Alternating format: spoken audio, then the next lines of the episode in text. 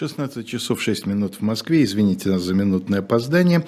Э, это э, канал «Живой гвоздь», и на нем э, программа «Быль о правах». Калой Ахильгов удаленно, Алексей Кузнецов, Константин Ральнов в студии. На этой неделе э, возникла совершенно, казалось бы, не, неожиданно непредсказуемая дискуссия по вопросу, который, как мне кажется, Колой, возможно, меня сейчас поправит, относится к числу достаточно четко урегулированных российским законодательством. Вопрос о помиловании. Да? Никаких особенных вариантов там не предусмотрено, процедура прописана вполне очевидно, неоднократно применялась на практике, хотя гораздо реже в последние времена, чем, скажем, в период правления президента Ельцина. И э, тем не менее, э, вот э, эта дискуссия возникла, возникла в связи с тем, что стало известно, благодаря человеку очень похожему на Евгения Пригожина, стало, это я на всякий случай, поскольку непонятно, вот, значит, стало известно о том, что вот первые, так сказать, добровольцы из числа сидельцев, скажем так, получили помилование с учетом их боевых заслуг. Ну и народ начал как-то разводить руками и и спрашивать, а когда был акт помилования, был ли он до или, или вот он произошел сейчас. Если сейчас, то почему об этом ничего не сообщается, мы опять же узнаем от людей, похожих на других людей и так далее, и так далее. Вот, Колой, могли бы внести какую-то ясность в этот вопрос? Да, ясность мы внесем. А, действительно, тема интересная, потому что непонятно, что, что сначала было, да, яйцо или курица. То есть, сначала было помилование или все-таки было сначала СВО, да, а потом помилование. И тут и в том и в другом случае возникает вопрос, конечно же. А, во-первых, если сначала было помилование, как и должно было быть, для того, чтобы человек освободился из мест лишения свободы, то а, насколько обязательно было участие в СВО? И обусловлено ли помилование участием в СВО? А, в специальной военной операции. Если а в законе, я так, правильно понимаю, что в законе никакого обусловленного нет, помилования нет, да? Помилование нет, нет. со срочкой исполнения. Да, такого же быть не может. Если э, помилования нет, конечно же. И здесь в этом и заключается весь интерес, потому что когда мы говорим про то, что человека помиловали, и он после этого помилования поехал э, на территорию проведения военной операции, э, отвоевал, а может быть и погиб, то э, нужно ли было ему это помилование, да?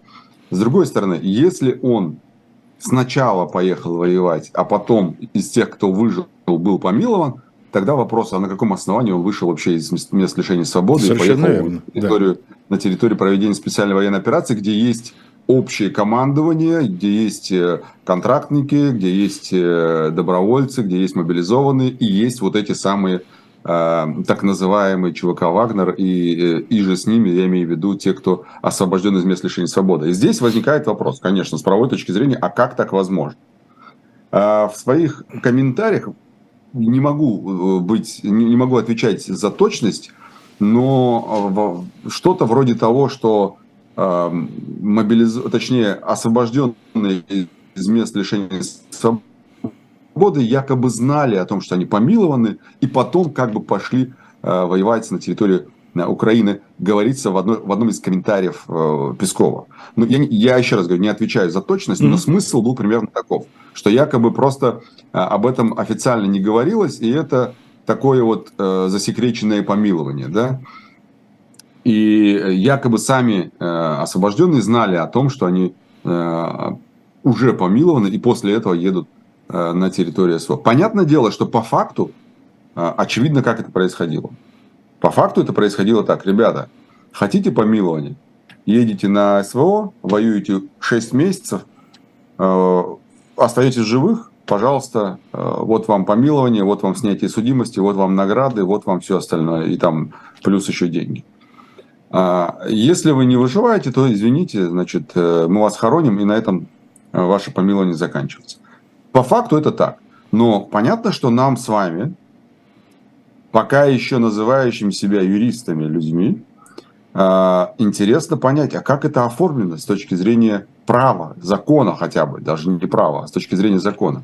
Здесь, э, конечно, есть много вопросов. Во-первых, коротко скажу, что такое вообще сам институт помилования. Это э, в отличие от, например, э, того же, той же амнистии, да, а помилование применяется к конкретному человеку. Индивидуально, да. Да, индивидуально. И акт а, амнистии носит нормативный характер, да, например, Дума принимает, угу. Как мы уже говорили в одной из передач недавних. А помилование – это решение президента, да, то есть он принимает решение о том, помиловать конкретное лицо или нет. Вот недавно, а, по-моему, Чепега, да, по-моему, девушка, которая была да. замешана с белорусским активистом, а, ее отказались помиловать. То есть это вот процедура помилования, да, и мы о ней сегодня поговорим поподробнее. Почему? Потому что именно в свете этой процедуры еще более интересным становится момент, связанный с помилованием. Итак, акт помилования применяется как э, конкретному лицу, которое уже э, находится в местах лишения свободы, э, осуждено за преступление. А дальше, что может влечь акт помилования? Он может влечь освобождение от дальнейшего отбывания наказания, а, может сократить это наказание или заменить более мягким наказанием. Да? А, или, например, если человек уже вышел из мест лишения свободы и просит помиловать Э, в форме снятия судимости, это тоже одна из форм помилования. Вот как раз, когда человек, похожий на Пригожина, говорил э, лицам, похожим на тех, кто находился в местах лишения свободы, там речь шла о том, что как раз э, вот вам какие-то награды, и вот с вас снимается как судимость, за которую вы сидите, сидели вот последний раз, так и те судимости, которые были до этого. Да? То есть снятие судимости – это тоже одно из следствий акта помилования. Угу. Помилование у нас осуществляет исключительно президент, это его прерогатива, прописана она и в Конституции, и в 85-й статье Уголовного кодекса, по-моему, 52-я статья Конституции, сейчас могу не помнить. А, издается соответствующий указ, который, естественно, э, решение об указе применяется, принимается на основании соответствующего ходатайства осужденного. Саму процедуру подачи мы обсудим, естественно, попозже. Вот скажите, пожалуйста, Колой, предыдущая дискуссия о помиловании на моей памяти была в связи с Михаилом Ходорковским, когда он еще отбывал наказание, и она заключалась в том, является ли прошение о помиловании и признание своей вины в совершенном преступлении обязательным условием этого помилования. Угу. Если вы помните, Ходорковский не признавал себя виновным, даже уже будучи, так сказать, под вступившим в силу приговором суда. И вот тогда устами Пескова мы услышали, что без признания вины помилования быть не может. Это действительно так? А, смотрите, э, помилование как таковое, оно не предусматривает признание вины. В том и смысл помилования. Mm-hmm. Да? А, а, трактовка, например, опять же, э, тот же Песков, насколько я помню, тоже говорил про то, что помилование это а, оно обусловлено признанием вины. То есть нет признания, нет помилования.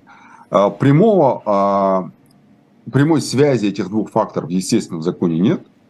Но очевидно, что отдавая вот этот вот прерогативу принятия решения президенту, президент может исходить из того, что он не может или не хочет помиловать человека, который не признает вину а, в совершении преступления, за которое оно осуждено. Но я очень хорошо помню, что Песков тогда как раз настаивал на том, что президент и не может помиловать человека, который не признал вину.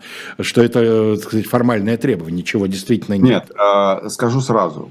А, прямого такого обуславливания в законе нет. Акт помилования является такого особым видом правоприменительного решения, оно никак не связано с признанием или непризнанием вины. Понятно. Это акт милосердия, да? угу. независимо от того, а, признает человек вину или нет. И а, здесь важный фактор является то, что человек обратился за этим помилованием. Понятно. Нет. Это является... Л- да, логика мне понятна, конечно. Да. А там то, что э, у Пескова есть своя трактовка э, того или иного нормативного акта, закона, ну, это его право иметь такое представление об этом. Это, наверное, он консультировался у того же юриста, который считал, что не нужен указ об, об окончании э, мобилизации. Я ну, думаю, ну или, по крайней мере, выпускника одного и того же вуза юридического. Вот, вот про вуз я как раз бы не стал говорить. Вот. А, на самом деле, помилование – это очень сложный процесс, это, потому что он такой комплексный и межотраслевой. Да? Там, во-первых, присутствует конституционно-правовой смысл, уголовно-правовой э, смысл, уголовно-процессуальный да, и уголовно-исполнительный. То есть э, в этом процессе участвуют в том числе и органы исполнения наказаний. Да, и вот поэтому он называется таким комплексным межотраслевым институтом. А дальше. у Конституционного суда есть определенные позиции по, по самому факту помилования, да, акту помилования. И Конституционный суд говорит, что акт помилования это особый, э, особое решение, да, оно стоит особняком, в, в отличие, например, от решений суда или от принятых Государственной Думой амнистии. Э, он не тождествен э, содержащимся в приговоре суда решению о назначении наказания, да. Э, он э, в силу самой природы не может приводить к последствиям более ухудшающим положение осужденного. Да, об этом говорит Конституционный суд в своих нескольких позициях. Сейчас не буду говорить номера и названия их определений, но это позиция э, Конституционного суда. А, дальше. Что касается обязательных условий помилования. Да, обязательным условием помилования является то, что оно применимо только к лицу, в отношении которого имеется вступивший в законную силу обвинительный приговор. Именно обвинительный mm-hmm. приговор. Да? То есть он, это лицо, а, оно называется в процессуальном законе, в Уголовном процессуальном кодексе, такое лицо называется осужденным. Ну да, то есть в отношении какой... лица, в отношении которого еще ведется там следствие или не вступил приговор в силу, помилование применено быть не может. Да, да. да. И неважно, какое наказание, да, какой будет приговор, условный срок, штраф, реальный срок, э, колония поселения, колонии строгого режима, неважно. Вот факт наличия обвинительного приговора является обязательным условием помилования. Дальше. Эм, у нас есть такой уголовно-исполнительный кодекс в России. Мало кто о нем знает, если не юристы и не те, кто сидят э, в местах лишения свободы. Так вот, в этом уголовно-исполнительном кодексе говорится, что любой осужденный, в том числе и осужденный к смертной казни, вправе обратиться к президенту с ходатайством о помиловании. Это ходатайство о помиловании, это такая просьба челобитная президенту она подается через администрацию этой самой колонии, где находится э, осужденный. Э, учитывая тот факт, что помилование является исключительной компетенцией президента, то процедура ее применения, естественно, э, устанавливается самим президентом. Да? То есть актом или указом президента и так далее. Например, есть такой порядок рассмотрения ходатайства о помиловании. И этот порядок установлен э, соответствующим указом. Причем этот указ – относительно свежий, он 2020 года, номер 778 его этого указа, и этот указ говорит о том, что а, на территориях субъектов федерации создаются так называемые комиссии по вопросам помилования. То есть указом президента установлены некие фильтры, а, через которые осужденный должен пройти для того, чтобы а, получить помилование. Первый фильтр – это уровень его места э, содержания, да, где он находится, отбывает наказание.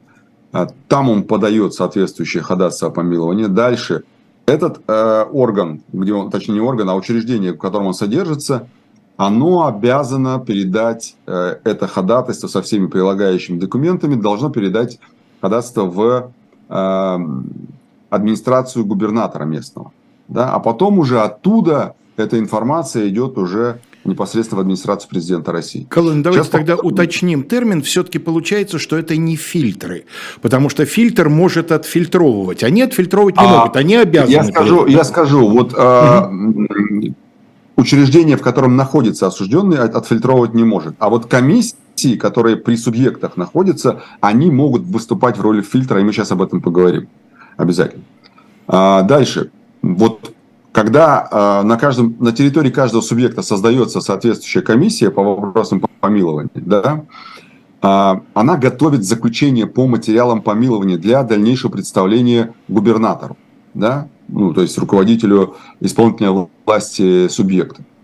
И он, в свою очередь, вносит президенту представление о целесообразности или нецелесообразности применения акта помилования. И вот в этом заключается фильтр. И, как вы знаете, президент всегда прислушивается к своим, так сказать, э, ставленникам в регионах. И если ставленник говорит, что вот такое-то ходатайство поступило, мы считаем нецелесообразным, то вероятность того, что его помилуют, очень близка к нулю. Теперь, что касается самой комиссии. А, помнится мне, я вот как раз, когда мы готовился к нашему эфиру, а, нашел информацию про а, некое заседание на встрече президента Путина с правозащитниками, там еще покойная правозащитница Алексеева. Людмила Алексеева, глава да, Хельсинской группы. Она, по-моему, она, если не ошибаюсь, я могу ошибаться, но, по-моему, она была, которая резко критиковала а, вот э, этот порядок реализации института помилования. Он у нас действует с 2002 года, а, несмотря на то, что указ а, от 2020 года, но он просто корректировал этот порядок. Но в целом этот порядок действует с 2002 года. И эм, там она очень интересные статистические данные привела. Э, и мне стало интересно, я решил поделиться, потому что, например, с 96 а, по 2001 год было помиловано порядка 37 тысяч осужденных. То есть это был старый порядок э, действия реализации института помилования. А вот с 2002 года по 2017 год, как вы думаете, сколько, Алексей? Я пока посчитал, что срок в полтора раза больше, да, почти в два раза больше. Да. Но я думаю, что меньше тысячи. Абсолютно верно, 890 человек. Я не знал этого, но это вот мое ощущение. А вот поймите, да, то есть какая, какая колоссальная разница. То есть за 5 лет помиловали 37 почти тысяч, если быть точным, 36 тысяч 901 человек, то за, 17, за 15 лет помиловали 890 а, человек. Да? Ну, подождите, есть... ну вот сейчас-то наверстают, надо думать. Ну, статистически наверстают, да, статистически наверстают. И мне интересно, кстати говоря, а, вот помилования, которые сейчас вот э, статистически попадут в, эту, в, этот порядок цифр, мне интересно, а погибшие будут все-таки учтены как помилованы? Или они все-таки сначала должны были выжить, а потом только их помиловать. Я вот, думаю, вот это... будет зависеть от того, что мы хотим от статистики. Если мы хотим, чтобы она показала как можно больше э, помилованных, то будут и погибшие, безусловно, учтены. А если нам это не нужно, то а что на них тратить? Ну вот смотрите, а, вот чтобы мы понимали, в 2002 году в год в среднем поступало примерно 200 ходатайств да, на помилование из них 12 примерно было помиловано, то есть примерно 5-6%. Да? А в 2017 году поступило порядка 140 ходатайств, из них 0 удовлетворено. То есть э, ни один человек не получил помилование. То есть вот этот вот тенденция к, боль, к большей жесткости, да, она очевидна.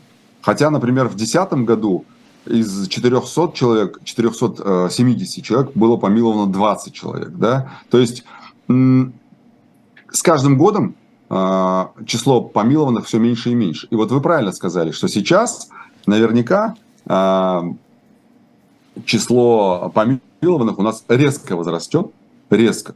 Причем это не 20, не 30 человек, вы понимаете, да? То есть даже те, кто выжил, если даже их считать, то это будет сильно больше, чем в другие годы. И очень хочется а, все-таки, ну, понятное дело, что в этом году мы уже не, не найдем эту статистику, но к началу следующего года, может быть, мы уже получим статистику числа помилованных в 2023 году, потому что, как я понимаю, э, в 2022 году мало кого успели помиловать. И не было еще этих сроков да, для того, чтобы помиловали, потому что первые полгода после того, как людей набрали в колониях, они прошли вот только сейчас. И, соответственно, э, помилование заслужили э, первые люди, которые заслужили помилование, они вот только-только сейчас его получили. Я думаю, что мы не, Теперь... пол, не получим, Коло, эту статистику, потому что э, если все эти помилования будут связаны с военной операцией, то нам скажут, что это сведения закрытые, поскольку эти сведения касаются... Да, скорее всего так да, и будет. Так, так что это... Скорее всего так и будет, да. Скорее всего так и будет. Коротко про комиссию. Интересная история, что в состав комиссии входит не меньше 11 человек, это значит, что может быть больше. А, и интересно прописано в указе. Они должны иметь высшее образование и пользоваться уважением у граждан и иметь безупречную репутацию. На чем, так сказать, э, э, критериальном сите они должны пройти вот этот вот э, ценз, а, Кадровое управление администрации президента, да, мне кажется, совершенно очевидно. репутация, я думаю, вы все понимаете, да. Угу. Дальше. Решение комиссии считается правомочным, если на ее заседаниях присутствовали не менее половины членов комиссии. То есть здесь, если 11 человек было, то не менее там, 6 человек должно быть, а, должно присутствовать. Так, а, возвращаемся к положению, вот тому самому, тому самому положению, которое утверждено, утверждено указом президента. А, в нем указаны основания применения помилования. Да, в отношении кого может применяться помилование? Во-первых, в отношении лиц, которые осуждены, да, как мы уже сказали, а, и отбывающих наказаний на территории Российской Федерации, то есть они осуждены российскими судами и находятся в колониях в России. Второе, в отношении лиц, а, осужденных судами иностранных государств, но отбывающих наказания на территории России в соответствии э, с международными договорами. Но сейчас вряд ли такое возможно, то есть вряд ли возможно, чтобы сейчас в соответствии с международными договорами России кого-то передали после того, как осудили в другой стране. Да, это практически невозможно после 24 февраля. Скажите, Калай, кстати говоря, вот э, когда происходит обмен людьми, осужденными в двух странах, э, вступившим в законную силу приговором, ну вот как там с Бутиной, с той же происходило с Бутом, да, извините mm. за однокоренные слова, э, в этом случае это не оформляется как передача человека для завершения отбывания наказания в другой стране? А здесь, смотрите, нет, здесь обмен же идет. Здесь не то, чтобы э, лицо здесь осуждено и имеет право э, отбывать наказание в своей стране. Э, есть такая процедура, когда человек действительно имеет право отбывать наказание в своей стране. Это некоторые есть для этого возможности. Но в данном случае речь идет об обмене да, это фактически обмен. То есть этот обмен которого... автоматически прекращает отбывание да, наказания. Да, после там, которого там, отбытие наказания прекращается. Вот однокоренное слово, о котором вы сказали, и американская баскетболистка, их поменяли вот э, недавно, если вы помните, да, э, и, соответственно, э, они дальше не будут отбывать наказание, несмотря на то, что в тех странах, где они находились в качестве осужденных, их приговорили к большим срокам. Да, их поменяли, и они свободны. Теперь в этом заключается смысл этого обмена. Для того, чтобы освободить людей от э, несправедливого приговора, как считает э, та или иная сторона. Дальше. А, положение о помиловании применяется в отношении лиц, которые освобождены условно-досрочно, да, именно в части э, оставшейся неотбытой части наказания, и э, в отношении лиц условно осужденных, или тем, например, э, кому отсрочили отбывание наказания. Чаще всего наказание отсрочку наказания получают женщины, у которых несовершеннолетние дети, да, до совершеннолетия детей. Им будут отсрочить наказание. И последнее это в отношении лиц, а, отбывших наказание, назначенное судами и имеющих не снятую или не погашенную судимость. Они уже вы, вы у нас пропадаете немножко. В тюрьме, но при этом они, они ему тоже да, странно. Я... Вот сейчас догнали вроде бы. У меня все четко, все в порядке. Нет, да. вот у нас а, тут окей. было подвисание, а у вас VPN отключен? А, у меня VPN отключен, да. На, я на MacBook редко использую его, да. Просто это затормаживает нередко. Угу, поэтому а, да, это я знаю, да. Этот лайфхак нам подсказывали уже, да. А, дальше. А, второй момент, касающийся этого положения о применении института помилования, он содержит порядок вот этого представления ходатства помилования. Алексей, я прошу э, вас и вообще наших зрителей держать в уме а, историю с помилованными нашими вот этими вагнеровцами, потому что вот эта вся процедура, она должна быть соблюдена в отношении любого лица, который получил помилование. То Итак, есть должна, мы... должны были вот эти фильтры пройти, региональные, да, а, конечно, по, конечно, затем конечно. федеральная комиссия по, при президенте. Совершенно верно. И больше того, сейчас я вам расскажу про порядок представления ходатайства по помилованию. Я думаю, что там вообще будет все понятно. То есть в законе а... не написано, что приходит Пригожин к Путину и просит э, помиловать ребят. Такое... А, в законе точно такого нет. Понятно. А, вот, э... Тогда, Коколой, прежде чем вы начнете излагать этот порядок, суть по всему он не короткий, мы сейчас буквально на несколько десятков секунд прервемся для того, чтобы представить вам книгу, которую в данный момент э, предлагает вам наш магазин э, shop.diletant.media. И, как обычно, наши э, референты подобрали нам книжку, которая связана с нашей передачей. Это совершенно замечательная серия, я неоднократно ее уже поминал добрым словом, без малейшей иронии, история Россика. Я вообще считаю, что как только вы видите название этой серии, книжку можно покупать, особенно если тема соответствует вашим интересам, потому что сама эта серия – это уже определенный знак качества. И вот э, сегодня мы предлагаем вам с фирменной печатью дилетанта э, книгу Паула Сартори э, «Идеи о справедливости, шариат и культурные изменения в русском Туркестане». На мой взгляд, это безумно интересная тема, даже тем, кто, в общем, далек от э, там, э, восточной культуры. Вот то, как... Э, я просто в свое время, когда вот работал там над всякими материалами, связанными с историей дореволюционной адвокатуры, я, в частности, столкнулся с вопросом о том, как внедрялась русская правовая культура дореволюционная в исламских странах, на Северном Кавказе, в Туркестане и так далее. Это безумно интересные процессы, сразу вам скажу, внедрялось нелинейно, не так, как сейчас, гораздо более сложно и, на мой взгляд, гораздо более дипломатично и разумно. И вот эм, поэтому мне кажется, что такая книга будет интересна не только тем, кто, скажем, интересуется э, мусульманским правом, кто интересуется Востоком, но и эм, людям с более широкими интересами. shop.diletant.media. Спасибо за внимание, Калой. Продолжайте, пожалуйста. Итак, какая да. же процедура была, несомненно, пройдена в отношении э, бойцов ЧВК «Вагнер»? А, в общем, э, любой человек, который хочет получить э, помилование, должен подать, как мы уже сказали, ходатайство. И происходит это следующим образом. Осужденный обращается к президенту России с ходатайством в письменной форме через администрацию колонии, в, котором, в которой он находится. Да?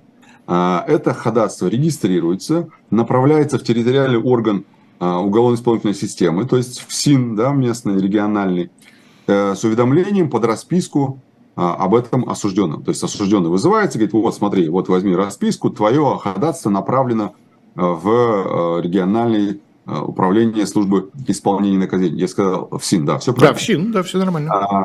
К ходатайству прилагается много разных документов. Это и копии приговора, и копии решений вышестоящих судебных инстанций, да, там, апелляции, кассации и так далее. Это и извещение о вступлении э, приговора суда в законную силу, справка о состоянии здоровья, что там еще? То есть это э, полный пакет документов, с которыми будет работать комиссия потом? Да, да, там и возмещение материального ущерба, причиненного преступлением всякого вреда и так далее, и так далее. То есть много-много документов, которые необходимы для того, чтобы Э, полностью, дать полную картину об осужденном. Дальше копия представления э, администрация э, этого самого учреждения, где он находится, направляет прокуратуру, да, в прокурору местному, который осуществляет надзор за соблюдением закона в администрациях, учреждениях.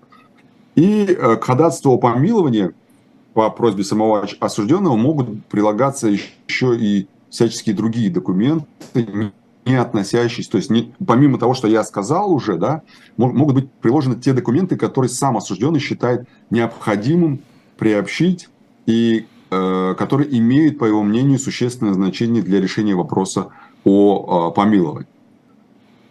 Здесь, как я уже сказал, отказ в направлении этого ходатайства в соответствующий орган не допускается. Администрация колонии не имеет права самостоятельно ему отказывать в этом.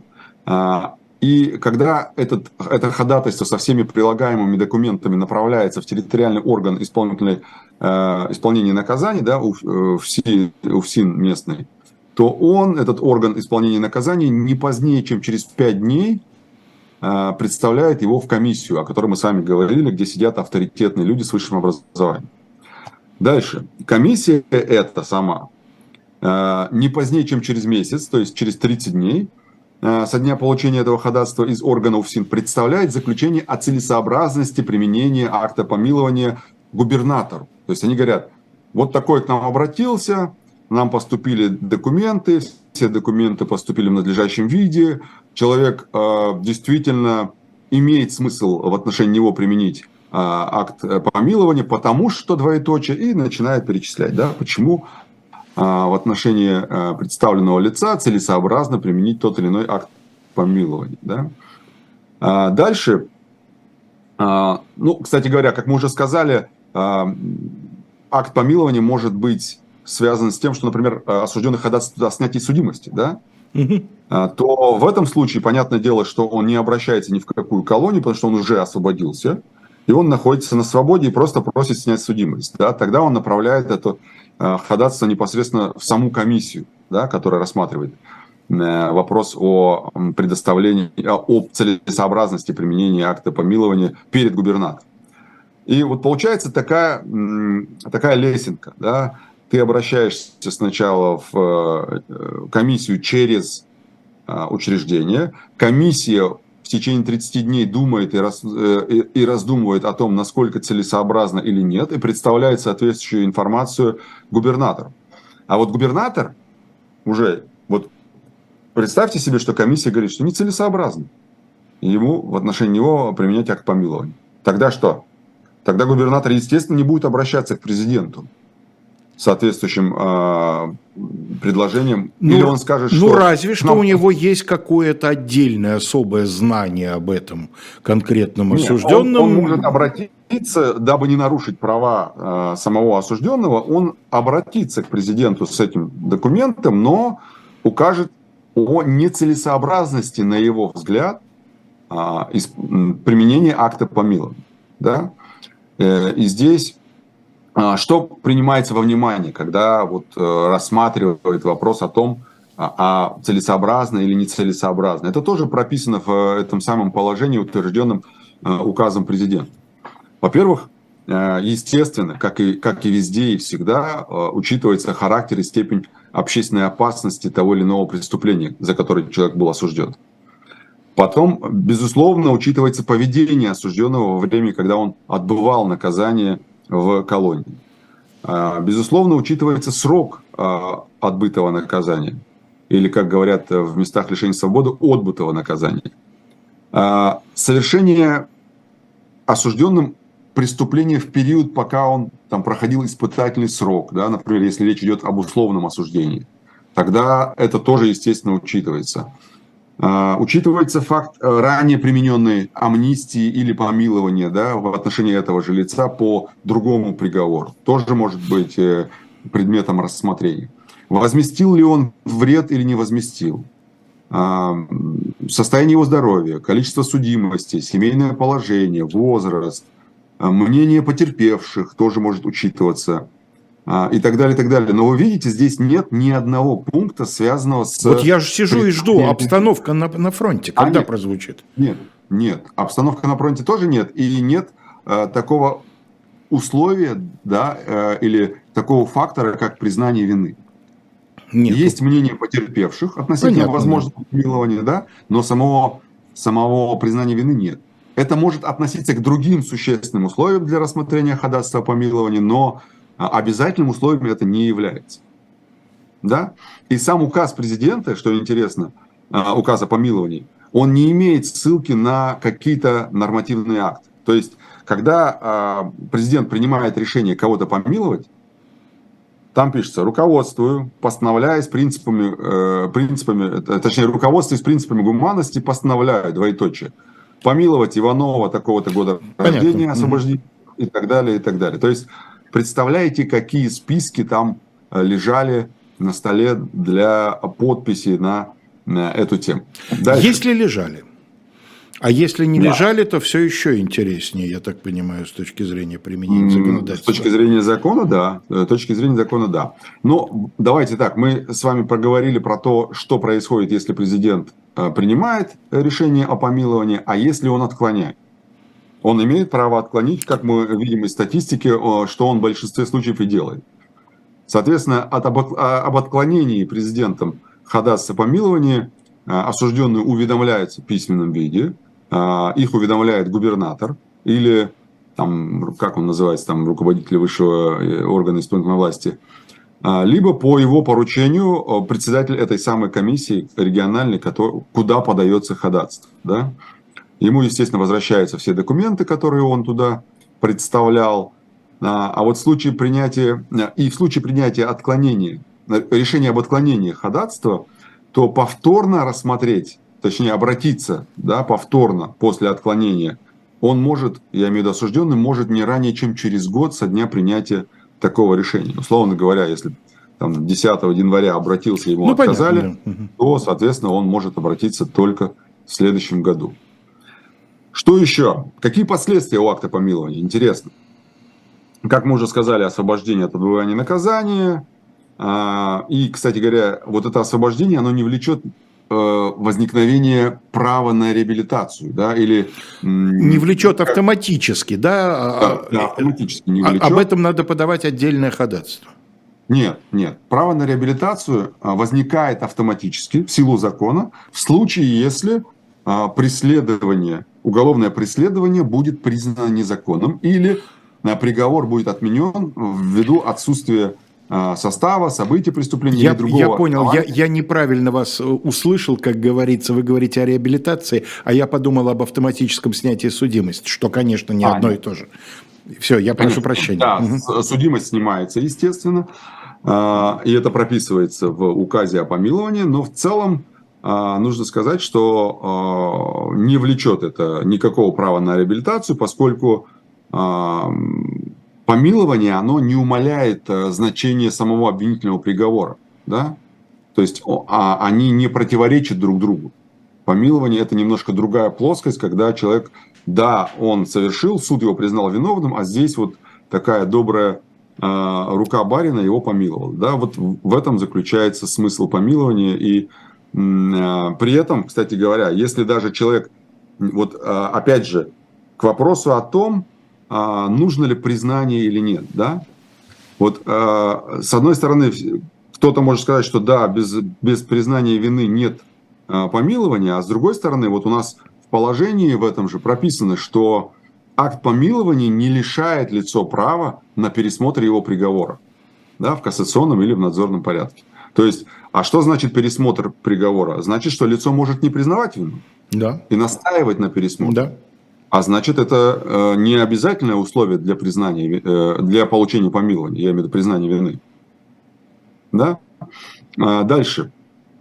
Не освобождает от э, такой акт помилования и от обязанности возмещать вред, э, причиненный преступными действиями. Например, а, в рамках уголовного дела был заявлен гражданский иск да, потерпевшим. И суд удовлетворил этот гражданский иск и наложил обязательство на осужденного возместить там X рублей а, причин... Э, ущерба, причиненного в результате совершения преступления. Так вот, этот вот а, вред он обязан возместить, и акт помилования его не освобождает. Потому что помилование это только про уголовные преступления, да, а это элемент гражданского права. Помилование возмещение вреда. Про, да, про освобождение от уголовного наказания да, угу. в, в отношении конкретного лица. Дальше. А, как, как я уже сказал, акт помилования может э, сократить срок наказания, может заменить на более мягкий вид. Например, если человек находится в колонии строгого режима, он может быть переведен в колонию общего режима, или наоборот, из общего режима в какой-нибудь в колонию поселения, mm-hmm. да, тоже, тоже может быть как акт помилования. Но если вы посмотрите статистику, у нас э, такого смягчения практически нет за практику. Есть помилование, полное освобождение, а вот чтобы человек вообще, то есть из сложных условий был переведен в более мягкие, такого, э, хотя законом эта возможность предусмотрена, но такого на практике ну, практически нет, простите меня да. за мою тавтологию. Да. Дальше. При э, помиловании применяются положения законодательства о порядке замены смертной казни на иные виды наказания. Это, скажем, отдельный инструментарий да, для того, чтобы э, заменить один вид э, наказания более мягким видом. Например, когда человек приговаривается к смертной казни, то поскольку у нас мораторий, то эта смертная казнь по определенной процедуре меняется на другое, более гуманное наказание, например, пожизненное лишение свободы. Да? И здесь Э, применяется тот же самый механизм, когда мы говорим, что в рамках акта помилования может человек э, получить более мягкий вид наказания, да, из, как я уже сказал, из строгой в, в общую, из общей в колонию поселения и так далее. Дальше. Что еще? с осужденного снимается судимость. Снятие судимости, как мы с вами уже говорили, Алексей, в одной из передач, э, полностью аннулирует все правовые последствия, связанные с ней, но, тем не менее, э, не могу не упомянуть недавнее решение Конституционного суда на эту тему, когда один товарищ э, получил справку о судимости, у него судимость автоматически погасилась или снялась, я уже не помню сейчас точно, но суть в том, что он юридически считается несудимым. Он приходит в МВД, ему дают справку, там написано «судим». А он с этой справкой не может идти на работу. А ему нужно для нового, нового устройства для работы. И он говорит, слушайте, как судим? У меня же снята, снята судимость. Он говорит, ну ты же судим был, тебя же судили когда-то. Ну да, но она же снята, юридически же у меня нет судимости. Но мы-то не можем в справке сказать, что у тебя нет судимости, если ты судим. И вот он с этим пошел спорить в Конституционный суд. И интересно, что Конституционный суд сказал, что да, э, МВД имеет право указывать на когда-то существовавшую судимость, несмотря на то, что юридически он не судим. И у человека, говорит Конституционный суд, имеются другие инструменты и другие правовые способы доказать, что судимости у него юридически нет. Интересно. Вот такое, такое, да, такая вот загогулина, как говорил. Да не то известный... слово, причем, по-моему, на, на абсолютно ровном месте вычерченная загогулина. Ну, вы же понимаете, Алексей, у нас же как всегда, у нас вместо того, чтобы обязать госорган что-то изменить, проще расписать э, решение Конституционного суда так, чтобы вот такая загогулина и появилась. Ну да. Да, вот у нас еще есть история, знаете, какая? Вот у нас есть у всех гаджеты, да, и как бы в этих, в этих телефонах есть очень много всякого разного, всякой тайны, там, э, нотариальной, медицинской, банковской, налоговой, какой угодно тайна может быть здесь. Да, личная тайна переписки и так далее. И когда человека задерживают, э, мы уже говорили как-то об этом, следователи вскрывают телефон, делают скриншоты, распечатывают скриншоты, прилагают их к протоколам осмотра и таким образом узаканивают, простите меня уже такой кривой язык, узаканивают вот эти самые переписки. Да? будь то неважно, имеют отношение, имеют отношение, мы сейчас не говорим. Вопрос в том, что они таким образом получают доступ и легализуют э, эту переписку. Формализуют, да. И интересно, что э, Конституционный суд говорит, что, вы знаете, как бы да, но э, все-таки ничего незаконного в этом нет. А если вам посчиталось, что нарушили вашу тайну переписки, то тогда будьте добры, обращайтесь э, в суд в порядке 125 статьи Уголовно-процессуального кодекса. Это когда э, мы обжалуем действия или бездействие сотрудников э, следственных органов. Да? То есть, когда мы говорим, что следователь поступил неправильно, следователь там, не, не сделал то, что должен был сделать. И вот тут суд говорит, у вас есть способ защиты своих прав вы можете пойти и обжаловать вот это действие, если оно вам не нравится. А так оно законно. Я очень хорошо помню, с чего это начиналось, Скалой. А, в начале 2000-х я помню эту улыбку, с которой президент сказал, можно обратиться в суд. Да, можно обратиться в суд. Вот а, можно обратиться в суд у нас как раз и действует в этот раз. И Конституционный суд, еще раз говорю, это, это я привел вам пример того, как высшие инстанции судебные, вместо того, чтобы реально заставить э, работать механизм защиты прав людей, они э, как ужи на сковородке э, виляют туда-сюда и придумывают вот такие вот формулировки, которые не вашим, не нашим, как бы, да, но в целом не, не принуждают менять существующий порядок, независимо от того, справедлив он, законен он, соответствует он принципам права или нет. Независимо от этого, все равно а, они э, вот сохраняют существующий порядок. Ну да, но вы априори уверены, что смысл Конституционного суда заключается в защите законных прав и интересов граждан, а возможно смысл Конституционного суда показать нам как можно более изящный танец эм, ужа на. Да, смотрите. Э, Хотя я согласен, что закон АКС, он, э, сказать, к вашей точке зрения вроде бы склоняется, а да, а не к моей. Верно. Я вам при, приведу, приведу пример. Вот смотрите, мы считаем, что переписка в телефоне это является тайной, да? Она э, тайна переписки, она у нас предусмотрена в Конституции. Но вот вот э, по мнению следователей, в том числе и частично Конституционного суда, это не совсем так. Но при этом что удивительно. Например, мы возьмем закон об оперативно-розыскной деятельности, да? Когда проводятся оперативно-розыскные мероприятия, а, можно вскрыть телефон и посмотреть переписку без решения суда соответствующего. А вот когда вы пишете письмо бумажное и отправляете по почте, то без решения суда его нельзя открывать. Удивительно. То есть безопасней с точки зрения, э, скажем, сохранения тайны переписки, безопаснее нам с вами, Алексей, переписываться в конвертах через Почту России, нежели чем вы а, предлагаете нам так и сделать, начиная с сегодняшнего А нет, я, я просто а, показываю абсурдность ситуации. Я понимаю. Да? Абсурд ситуации заключается в том, что для того, чтобы иметь доступ в телефон, не нужно никакое решение суда, а для того, чтобы иметь доступ к конверту, в котором написано какое-нибудь любовное послание, нужно решение суда. Без него никто не имеет права вскрывать. Более того, там ограничен даже круг лиц, которые имеют право даже по решению суда вскрывать. А телефон, пожалуйста, любой опер э, подходит и вскрывает. Главное, чтобы знал, э, как поднести Face ID или запомнить, какой пароль набирает э, жертва да, этого телефона, точнее, жертва оперативника. Вот и вся история. Возвращаемся к акту помилования. Буквально два слова еще. Значит, акт помилования, как мы понимаем, он не является судебным актом и принимается, естественно, без участия суда и вообще вне рамок правосудия – а, он не нивелирует значение приговора, но он может быть, э, этот акт, он может быть обжалован. Верховный суд Российской Федерации принимает и рассматривает по существу э, в порядке Кодекса административного судопроизводства административные дела по искам с заявлением об оспаривании указа президента о помиловании а, осужденных. Например, как это может быть? А, кто-то был осужден к смертной казни или к пожизненному заключению, да?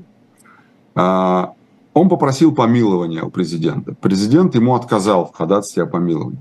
И вот если он считает, что президент поступил несправедливо, как вы там сказали, Алексей?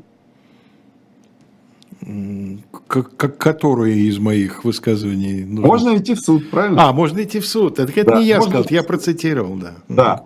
Соответственно, можно идти в суд э, и обжаловать э, решение президента об отказе. Скажите, Николай, э, а третьи лица могут быть эм, источником такого обжалования? Ну, например, жертва преступления, совершенная, совершенного помилованным преступником, приносит ну, протест, да, я понимаю, что это так не называется, но протестует против решения президента о помиловании. Как же так? Да, Ведь может, конечно конечно, может. конечно, может, да, может. Это, это как раз и предусмотрено как с одной стороны, то есть для того, чтобы э, э, у осужденного была возможность обжаловать отказ удовлетворения ходатайства о помиловании, так и у э, потерпевших по уголовному делу, э, осужденный по которому получил акт помилования, они тоже могут иметь возможность обжаловать такое решение президента. Но чаще всего, как мы уже сказали, Почему такого не происходит? Во-первых, у нас не так много случаев, да, когда получают помилование. С другой стороны, а, когда принимается решение о целесообразности предоставления помилования, да, то в этом случае учитывается, как мы уже сказали, и мнение потерпевших. И если мнение потерпевших будет против категорически, то э, шансы того, что комиссия рекомендует а, применить акт амнистии будут сильно, сильно небольшие. Но для этого потерпевшие должны заранее знать, что такое движение бумаги началось, чтобы они могли начать протестовать. Ведь да, они, они, естественно, будут знать. Конечно, они будут знать. И их, естественно, оповещают об этом. Естественно, mm. их мнение тоже в том числе и спрашивает та, та самая комиссия, а, которая рассматривает вопрос целесообразности. Таким образом, акт амнистии, э, он можно сказать, является актом гуманизма, да, ну, поскольку все-таки это а, больше про улучшение положения осужденного, поэтому это акт гуманизма. Он а, основывается, как мы уже сказали, на всестороннем учете данных, о которых мы сказали, а, начиная с характеристики, заканчивая мнением потерпевших.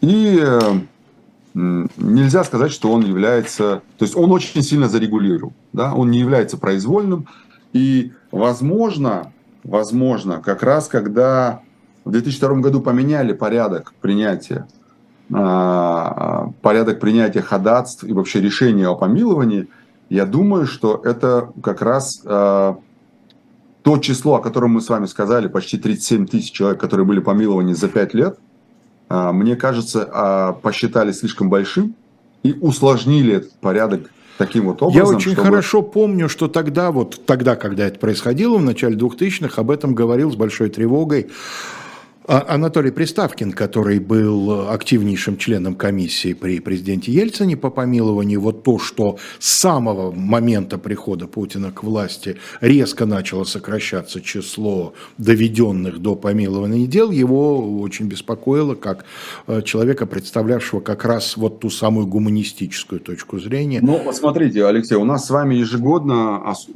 по-моему, осуждают примерно около полумиллиона человек ежегодно. Э, и если мы возьмем там, например, 10 лет, то судимость получили а, примерно ну, 5 миллионов человек. Да?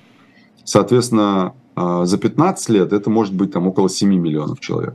Вот представьте себе, при осужденных 7 миллионов человек, а, ну, допустим, да, там половина была осуждена условно, например, да, ну вот 3,5 миллиона человек, которые, из которых 809 получили помилование. Угу это очень, ну, если не сказать мизерный, это очень маленький процент.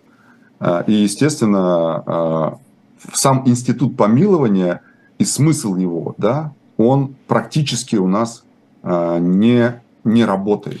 И даже так, не скажешь, как это любят э, делать некоторые наши высокопоставленные лица, когда им говорят про мизерное количество оправдательных приговоров, они говорят, это показатель высокого качества работы следствия. Да, да, да, в данном да, случае Обострыкина, цитирую. А в данном случае даже это сказать нельзя, потому что, как вы абсолютно однозначно объяснили в начале передачи, это не связано с виной.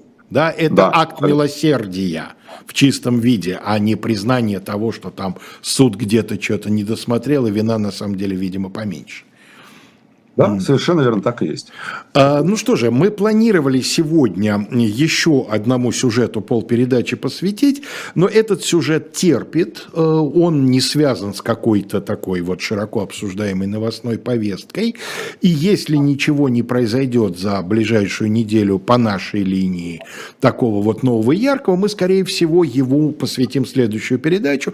Речь идет об обзоре Верховного суда, об обзоре судебной практики, это всегда очень интересно, это всегда, э, ну, по крайней мере, это часто близко к нуждам нас, простых маленьких людей. В этом обзоре, насколько я понимаю, тоже разбирается несколько вполне жизненных ситуаций, с которыми может столкнуться любой человек, а не только сидящий за насильственное преступление – и, э, значит, эм, имеющий шанс смыть э, вину кровью. Э, ближайшая программа передач выглядит следующим образом. Я очень рекомендую всем, кто нас сейчас слушает, задержаться и на следующий час, потому что в программе «Слуха эхо на живом гвозде» сегодня экспериментальный формат. Сегодня не один человек, как всегда было до этого, а два. У нас сегодня в «Слуха эхо» дуэт двух Лиз, Лиза Аникина и Лиза Лазарсон. То есть сегодня в «Слуха эхо» по сути сути передача, программа «Утренний разворот». А, и называется их сегодняшняя передача «Читаем ваши комментарии и плачем». Вот. Так что я думаю, что сегодня будет что-то совершенно необычное. Затем я приглашаю на канал «Дилетант» после 18 к нам с Сергеем Бунтманом. У нас тема «Невеликий комбинатор». Мы поговорим об одном из предшественников Остапа Бендера, действовавшего во время Пугачевского восстания, во время и в обстановке этого Пугачевского восстания. После, после 19 «Живой гвоздь». Сегодня Айдар Ахмадиев беседует с Борисом Вишневским, прекрасно известным вам депутатом Законодательного собрания Санкт-Петербурга. Затем э, «Пастуховские четверги» в их классическом составе Владимир Пастухов и Алексей Венедиктов, которого власти России считают иностранным агентом. И завершает сегодняшнюю программу передач еще один иноагент по версии российских властей. Это Дмитрий Быков – в рубрике «Урок литературы» э, сценаристка Наталья Рязанцева. Это включение будет посвящено сценаристке фильмов «Крылья» и «Долгие проводы», двух замечательных картин Натальи Рязанцевой, которая э, недавно, 10 января 2023 года, к сожалению, скончалась. Ну, а мы прощаемся с вами. Калой, вы хотите что-то сказать, судя по... Да, я вот сейчас, пока вы, пока вы говорили, начал э, читать комментарии. Замечательно, просто замечательно. Хорошо. Ну, замечательно. У, у вас да. есть впереди э, истинное наслаждение. Всем всего доброго. Пока.